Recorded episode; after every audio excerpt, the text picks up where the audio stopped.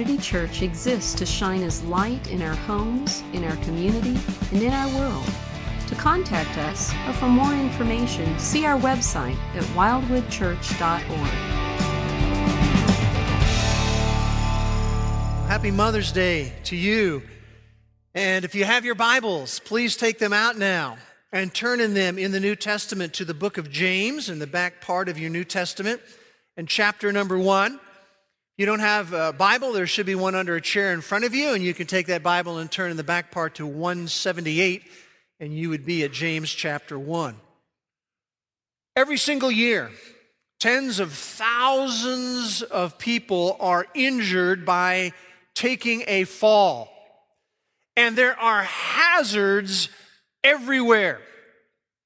And as I shared last week, there are some common causes of slips and trips in our life. And uh, three of them are number one, a messy, cluttered area can cause a trip. Poor visibility and adequate lighting can create a hazard. And then another common cause is running or walking too fast. And when I look at three of the significant trips and falls I've had in my life, they fit into right into those three different categories. Last week I shared probably the greatest fall I ever took, which came from a messy, cluttered area. Remember, I had that slime in my driveway, and I shared the story about how I hit the slime when I planted my foot, and I went airborne and then slammed down into the concrete. I want to share with you this morning a, a second big trip and slip I had. It, it didn't happen out of my driveway. It actually happened inside of my house, in the front entry of my house. And if you come to my house, you'll see that we have this ceramic tile in the front entryway. And right off to the side of that tile is a little bathroom. And I will often go into that little bathroom and use that little bathroom.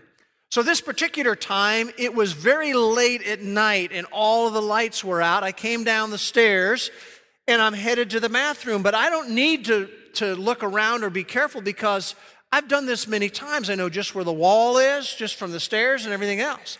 So I'm moving right along to head to the bathroom. What I did not know is that my wife had left a particular piece of equipment sitting right there. And so I'm moving along briskly. I hit that piece of equipment. I go airborne again. I have a gift for this and then slam back down uh, onto the tile and uh, actually knocked the wind out of myself.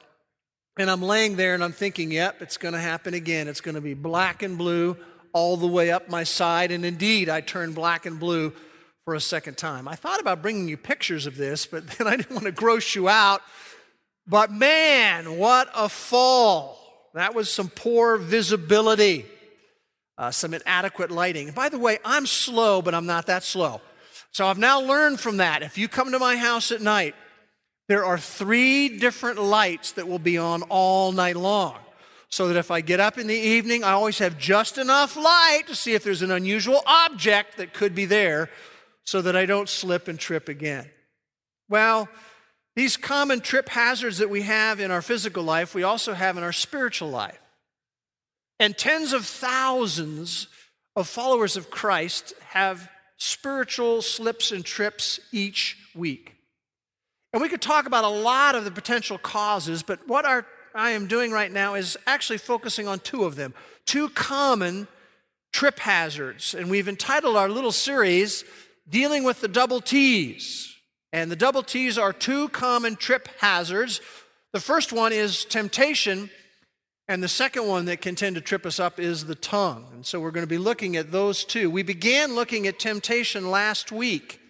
And you remember our goal was to improve our understanding of the process of temptation. And last week we looked at James 1, verses 13 to 16, which we said was a primer on temptation. It gives us the basic elements of temptation.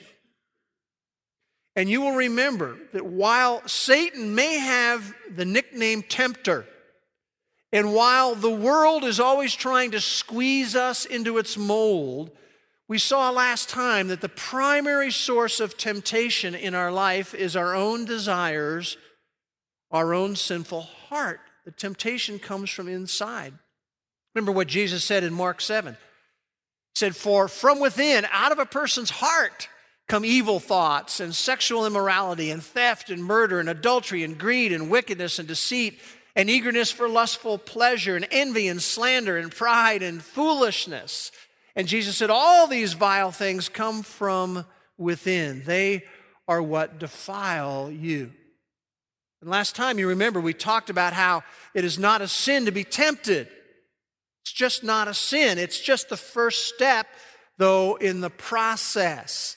And what happens is we have a temptation, and then that desire conceives. It's, it, that begins to happen. The conceiving of the act is when we choose to entertain the temptation, when we choose to pursue the temptation. And finally, it gives birth to sin, and sin brings forth death. It becomes a real killer in our life and we experience consequences that can hurt and damage ourselves and can damage other people. So, understanding temptation is a good start, but that's not our goal. It's not just to understand it, but what we want to do is experience victory in it. We want to learn how to properly respond to temptation, how to handle temptation effectively, and that is our goal today as we continue looking at the double T's, particularly temptation. Now, what's really interesting to me is that in James chapter 1, James actually surfaces the top tool in our tool belt in battling with temptation. Now, there are a lot of tools that we can use, but what is the top tool? I want you to think about that for a moment. What is the top tool in dealing with temptation and battling temptation? By the way, it is a tool that is frequently missing in the everyday arsenal of many of us when we're dealing with temptation. It is a tool that King David overlooked at a pivotal moment in his life. It is a tool that Joseph embraced at a pivotal moment in his life. The top tool in our battle with temptation. Does anyone know what it is? Anybody have any guesses as to what it would be? What is the top tool? Okay, I'm hearing several things. Scripture is a good one. There's a whole bunch of them, but here is the top tool the goodness of God. The goodness of God. Notice as he's talked about temptation from verses 13 to 16, what he goes on to say in verse 17. He says, Every good thing given and every perfect gift is from above, coming down from the Father of lights, with whom there is no variation or shifting shadow. In the exercise of his will, he brought us forth by the word of truth, so that we would be a kind of first fruits among his creatures. Here is James' assertion as he is tackling the subject matter of temptation. His assertion is that the top tool in our arsenal, there are many, but the top tool in our arsenal against temptation is the goodness of God. And it's so true. Now, let me give you the outline of what we're going to be looking at today, just so you know where we're going. The first thing we're going to do is look at this central principle in verse 17 of the goodness of God. And then, secondly, we're going to look at two real life illustrations. One, a failure when it came to using the tool of the goodness of God, and one, a success. And then, thirdly, we're going to look at the ultimate expression of the goodness of God that we see in verse 18. So that's our plan. We're going to look at the central principle of the goodness of God in our battle with temptation. We're going to look at two real life illustrations. Then we're going to look at the ultimate expression, which is our salvation, we will see. So it begins with the central principle in verse 17. Now, I want you to look at verse 17 for a moment and think about how many times maybe you've quoted that verse, or you've heard that verse shared by somebody, or you have gone and you've read that verse in part of your spiritual walk and thought that's an important verse. What's interesting to me is how frequently that verse is cited totally stripped away from its context. What is the context here in James 1?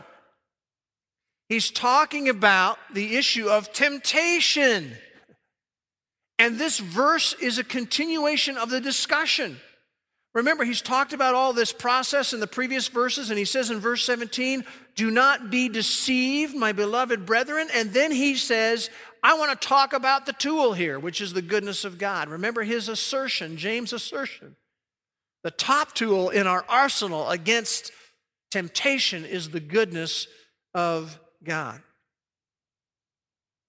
Now, uh, think about how Satan's ploy works with us when he takes on that little title of the tempter. And you can see it in Genesis 3. Remember how he dealt with Eve? And basically, the message that he said to Eve is God is holding out on you. God is not good. And that's the message she began to buy into. Was she thinking about all the goodness of God that he had done? No. She was buying into this fact that, well, you know, God's not really good. God's holding out on you. Sometimes you might think to yourself, well, why did God put, God put boundaries on sex? Why did God say that sex should only really be functioning inside of a marriage relationship? And the enemy likes to come along and say, well, you know, really, the problem is that God's holding out on you. God's really not good. God was good, He would let you utilize that relationship, that part of a relationship outside of marriage. Sometimes you might even wonder because you know that the Bible says it's very important that we're very diligent on our job, that we put in an honest day's work for the pay that we receive. And the enemy can come along and say, well, you know, you don't really need to do that. Um, God is just down on fun. You're not good. You need to learn to have fun in your job. You know, fool around a little bit on there. Don't really work so hard. That's what everybody else is doing. You know that the Bible places a priority on integrity and character. And you might say, well, why is that so important? And again, the enemy wants to come along and say, you know, God really isn't good. God's really holding out on you because we all know that those people who cut corners gain. The problem is that God's really not good. See how that works so frequently? Notice at verse 17 it says, Every good thing given, every good thing given, every perfect gift is from above. Everything that we have that's good comes from above. That includes, obviously, our spiritual blessings.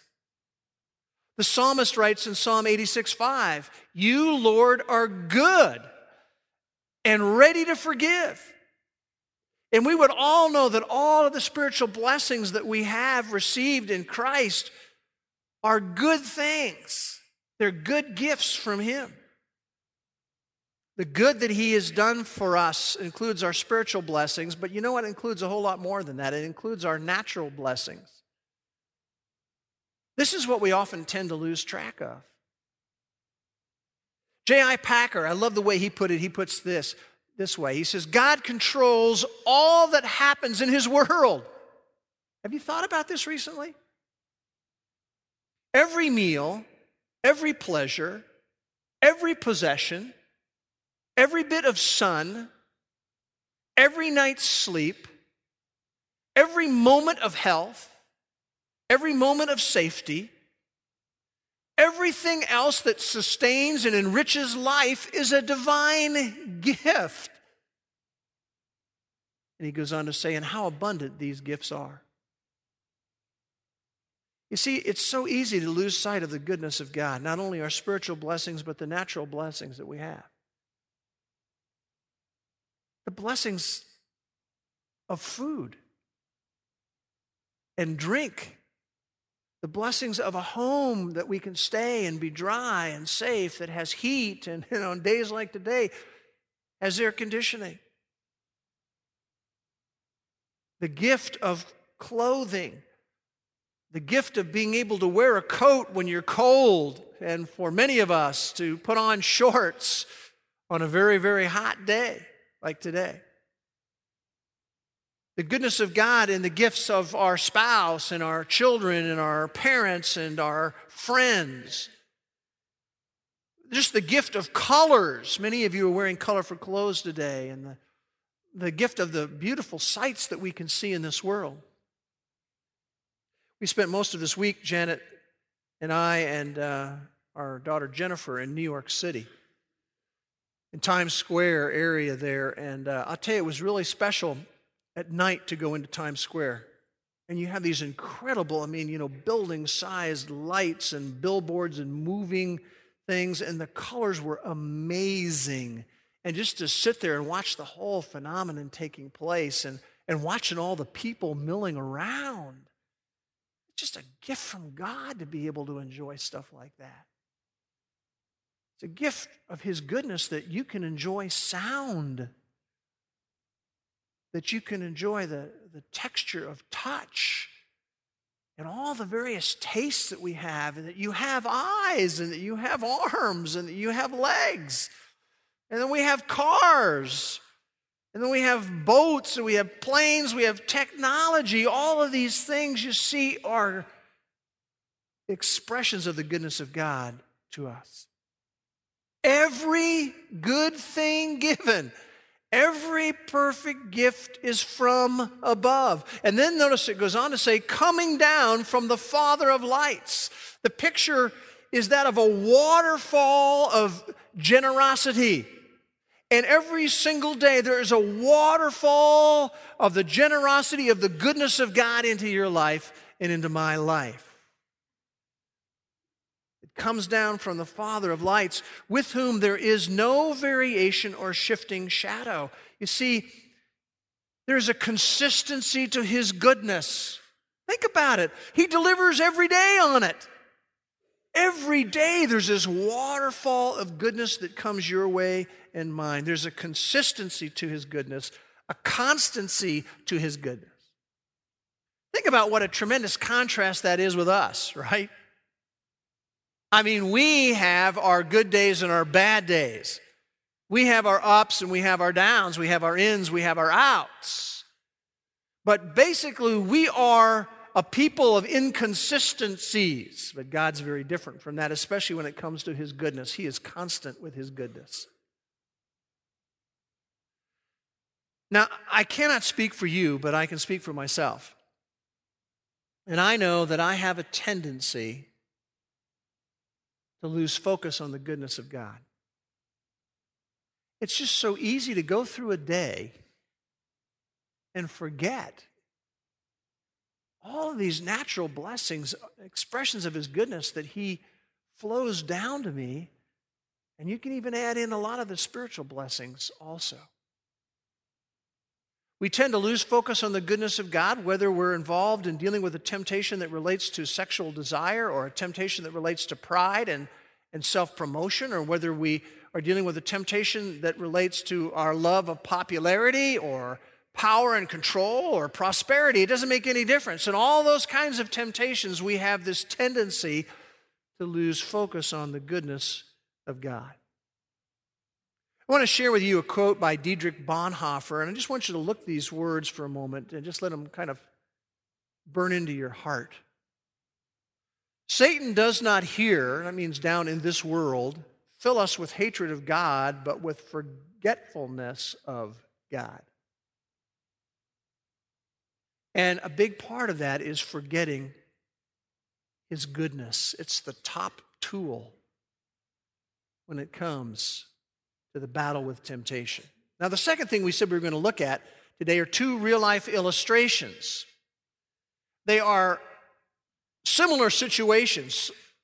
Both of them deal with the temptation to sexual sin. And the two illustrations from real life are David and Joseph. And in David's case, he lost sight of the goodness of God as he was dealing with his temptation. But by contrast, Joseph remembers the goodness of God. And while David experiences defeat, Joseph experiences victory. So let's take a look at them. You can keep your finger here in James 1. We will be back we need to turn way more towards the front of your Bible to 2 Samuel chapter 12. 2 Samuel chapter 12. And you remember the story of David was that he was the king and he was attracted to the wife of another man, one of his military leaders. And he ends up committing adultery with her. In fact, he ends up basically arranging for the execution of her husband. She ends up pregnant. It's a big mess. And God decides he's going to confront David about this. And so in uh, verse 1, he sends Nathan to David. And what you have really in the first uh, few verses, first six verses, is a little parable that Nathan begins to tell David. And it's a story of unfairness and injustice. And of course, David gets very incensed listening to the story. And then I want you to notice what happens in verse 7.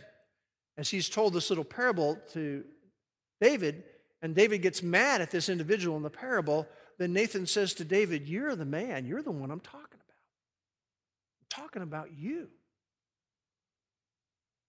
And then Nathan says, Thus says the Lord God of Israel. In other words, David, I'm now going to give you God's exact perspective on this.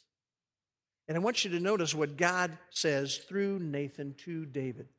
He says to him, It is I, David, who anointed you king over Israel.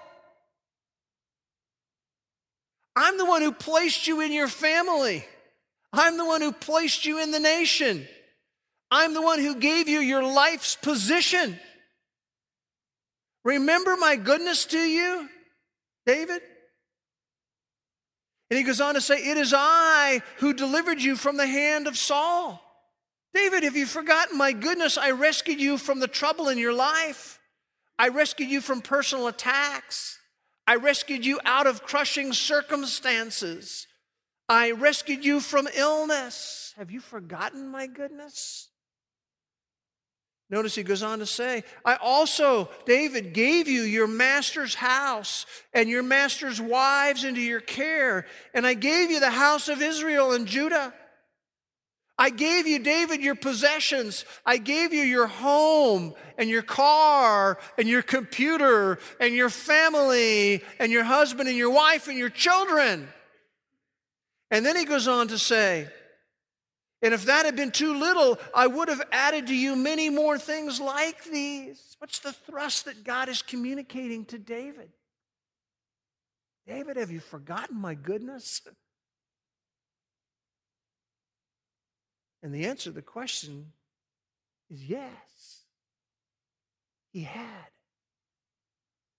He didn't have that tool in his tool belt when he was facing temptation. Now, keep the example of David in mind and turn with me to Genesis chapter number 39, all the way to the first book in the Bible, Genesis 39. And we have a second example, which is Joseph.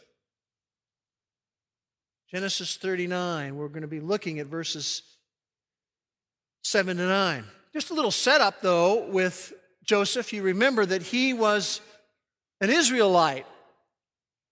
And he had been basically sent down into Egypt by his brothers who were trying to get rid of him. And, and God rescued him there in a foreign land. And God gave him a privileged position. He became the number one guy to the captain of the bodyguard of Pharaoh. It's amazing for a foreigner to reach that point.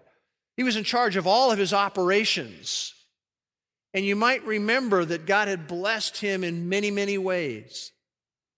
And the story goes, if you look at uh, chapter 39 and verse 7, that his master's wife looked with desire at Joseph. She was sexually attracted to him and she said, Hey, let's get it on, maybe. A little bit of Bruce translation in there. But I want you to notice what happens. He refused and said to his master's wife, Behold, my master does not concern himself with anything in the house. I mean, Your husband has given me complete operational control of everything. And he was a very wealthy man, a very powerful person in the kingdom of Egypt. He's put all that he owns in my charge. There is no one greater in this house than I am in terms of responsibility and respect, and he has withheld nothing from me. I have everything, all these material blessings that he has allowed me to have. The only thing he has withheld from me is you because you are his wife. And then I notice what he says next. How then could I do this great evil and sin against God? Isn't that an interesting statement that he makes? What's he really saying? How can I ignore God's goodness in my life? It's amazing how it has streamed down to me, Joseph says. How could I ignore the goodness of God? You know what's really interesting is all that we have, these good gifts, these expression of the goodness of God, these good gifts are things that we can misuse. I mean, that's what David did. It's what Joseph refuses to do, to take a good gift and to misuse it. Let, us just talk about, since both of these episodes deal with the issue of, of sexuality. You know, our sex drive is a gift given to us by God. Can I get an amen out there anywhere, all right? Just want to make sure you're awake. Yeah. Our sex drive is a gift given to us by God, but it is a gift that is to be used within the marriage relationship. You know that the gift of sex is very much like a river. A river is designed to flow within its banks. And when a river is inside of its banks, it is a good thing. But when it overflows, it becomes a destructive force. You know, we landed coming back in Memphis, and the Mississippi River is reaching flood levels there that it has not reached since the 1930s. And it's wreaking havoc everywhere in the Memphis area, and of course, other places too. In, in the same sort of way, when sex gets outside of the boundaries that it was designed for, it begins to wreak some havoc. There can be the loss of innocence and purity. There's the potentiality for disease and, and pregnancy outside of marriage. It can wreak havoc with emotional wounds, distorted thinking. It, begin, it can begin to take the beautiful gift that God created and begin to, to dirty it. It can lead to the collapse of trust between people. You see, when a river gets outside of its boundaries, we have a word for that. It's called a swamp. Swamps stink. We can take good gifts and misuse them. David misused the goodness that God had given to him. Joseph said, Not going to do it. You know that one of the one of the good gifts that God gives to us in this whole area of temptation is that He provides an escape hatch for every temptation we ever face. That's what it says in 1 Corinthians chapter 10 and verse 13. Have you looked at that verse recently? Notice it says, No temptation has overtaken you but such as is common to man. In other words, it's not unique with you or with me. We all struggle with various kinds of temptation. And, and there may be people who are just sort of your cousins in the area of the temptation that you struggle with, but you're not alone. It's common to, to people. But notice it goes on to say, and God is faithful, who will not allow you to be tempted beyond what you are able. Even when it's temptations that God allows to come our way, He still calibrates them, He still controls them. It's not beyond what you're able, but with the temptation, He will provide, here comes the key words, the way of escape. If you underline your Bible, you ought to underline that the way of escape so that you will be able to endure the temptation. With every temptation that comes to us, there are two doors, always sitting there. One door is the way of defeat, and the second door is the way of victory. One aspect of this way of escape in a temptation that is always present, it never goes away, is to remember the goodness of God. It's the top tool. And that will help us in the way of escape. Now, the third thing we said we were going to look at today, we have to go back to the book of James in order to look at it, is the ultimate expression of the goodness of God. And we see that in verse 18. The principle is given to us in verse 17, but the ultimate expression of the goodness of God is verse 18, and it's the salvation that Jesus Christ has won for us on the cross. Notice it says in verse 18, in the exercise of his will, he brought us forth by the word of truth, so that we would be a kind of first fruits among his creatures. The salvation that Jesus Christ won for us on the cross. Notice he did it, it says in verse 18, by the exercise of his will. He didn't do it because you deserved it or I deserved it or because you earned it or I earned it. He did it by the exercise of his will because he wanted to. A great summary of this is found in Titus chapter 3, verses 5 to 7, where it says there that he saved us, not on the basis of deeds which we have done in righteousness. It's not that we stacked up the good and he was impressed, but according to his mercy, which he poured out on us richly through Jesus Christ our Savior. So that being justified by his grace, we would be made heirs according to the hope of eternal life. He took your penalty. He paid for your sins. And notice in verse 18 it says, He brought us forth. It's a picture of giving us birth by the word of truth, by the message of the gospel. That's what He used to introduce us to new life in Him. And He says, so that we would be kind of a first fruits among His creatures. He's talking about those individuals to whom He was writing were pioneers in this gospel. But in some ways, we're still pioneers. We're just part of the first fruits of the harvest. His goodness doesn't stop with us in terms of what He's done for us on the cross.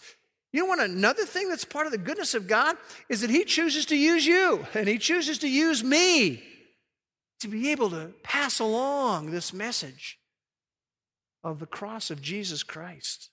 What a privilege that is. That, that's incredible goodness from God. Let me ask you a question this morning. Have you made the life choice to embrace the work of Jesus Christ on the cross for your life? Have you done that? Have you ever come to God and said, I am a sinner, God. I've messed it up. And I want to trust in your cross and the death of Jesus there for me so that I can experience forgiveness, so that I can have a second birth, a spiritual birth in my life. Have you ever come to him and said, I desire to reconnect with you as my creator by saying, I believe in Christ as my Savior? The cross is the greatest expression of the goodness of God there has ever, ever been. And if you haven't yet done it today, you can embrace the ultimate goodness of God by faith, by telling Him your heart to God's heart.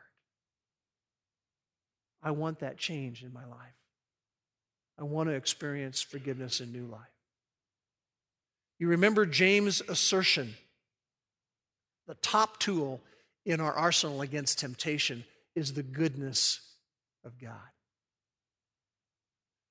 Now, I want to talk about, as we finish looking at this section of Scripture, three life steps that I suggest that we should take in light of what we have seen and learned today.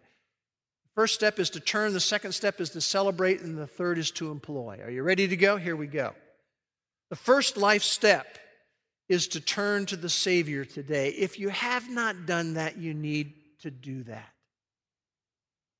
You don't need to get up out of your seat to do that. This can be a transaction, again, from your heart to the heart of God, right where you're sitting. If you just say to Him, That's what I want to do, I want to believe and trust in what Christ has done for me. If you have questions, if you'd like someone maybe to pray with you, there'll be some folks available over here by these stairs, by the cross, after the service who would be happy to talk to you. But the first life step all of us need to take if we haven't yet done it is to turn to the Savior today. The second, the second life step is to celebrate daily God's goodness. And the key word there is daily. You know, the thing about David is David made a lot of mistakes.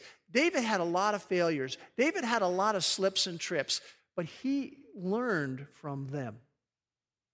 And in Psalm 145, which is the last psalm that he writes, he writes these words. He says, Every day, God, I will bless you. I will praise your name.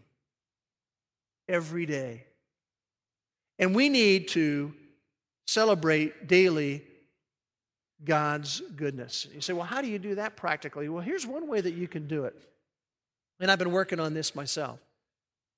As you start a new day, thank Him for His goodness from the day before.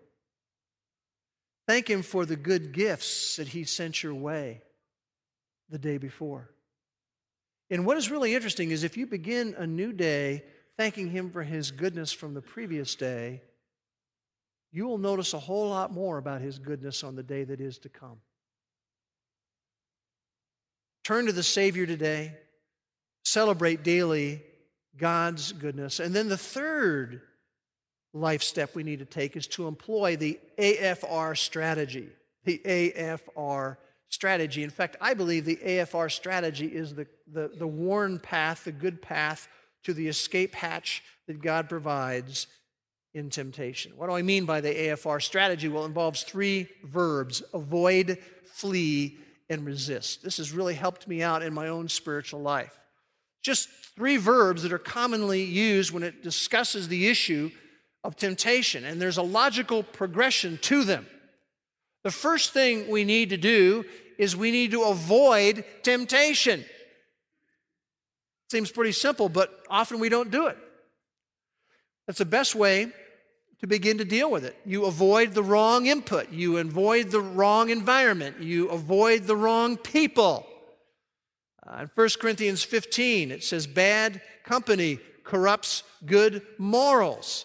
So, the first way to find victory in the AFR strategy is to avoid, don't subscribe to the premium channel.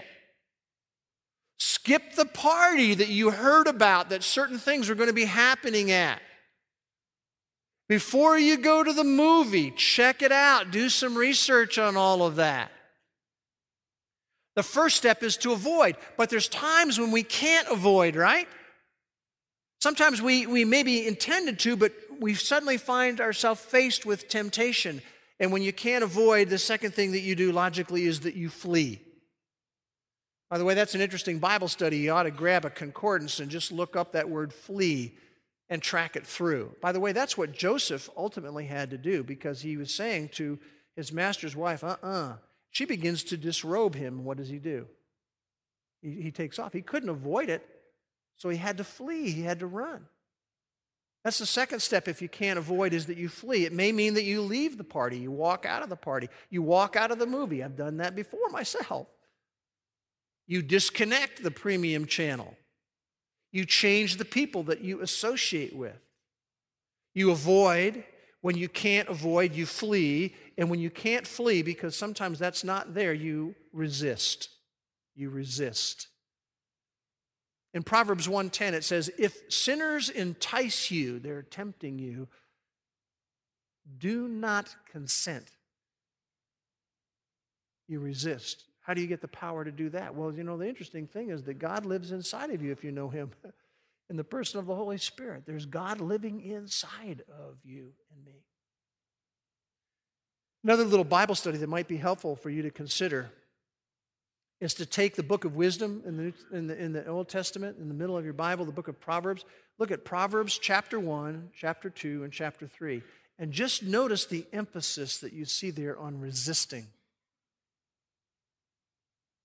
The AFR strategy will help us avoid, flee, resist. Let's pray together. Father, we thank you again for the Word of God. It is alive, it is powerful, it is able to equip us, it is able to allow us to avoid slips and trips from temptation. And Father, I would pray that, that you would cultivate in our hearts the people at Wildwood here, men and women and young people who are seeking to celebrate the goodness of God on a daily basis. And we know it's the top tool of many in our arsenal against temptation. May we be men and women who always are reveling in your goodness to us. And we pray that as we do that, we'll honor you with our lives. And we pray these things in Jesus' name. Amen.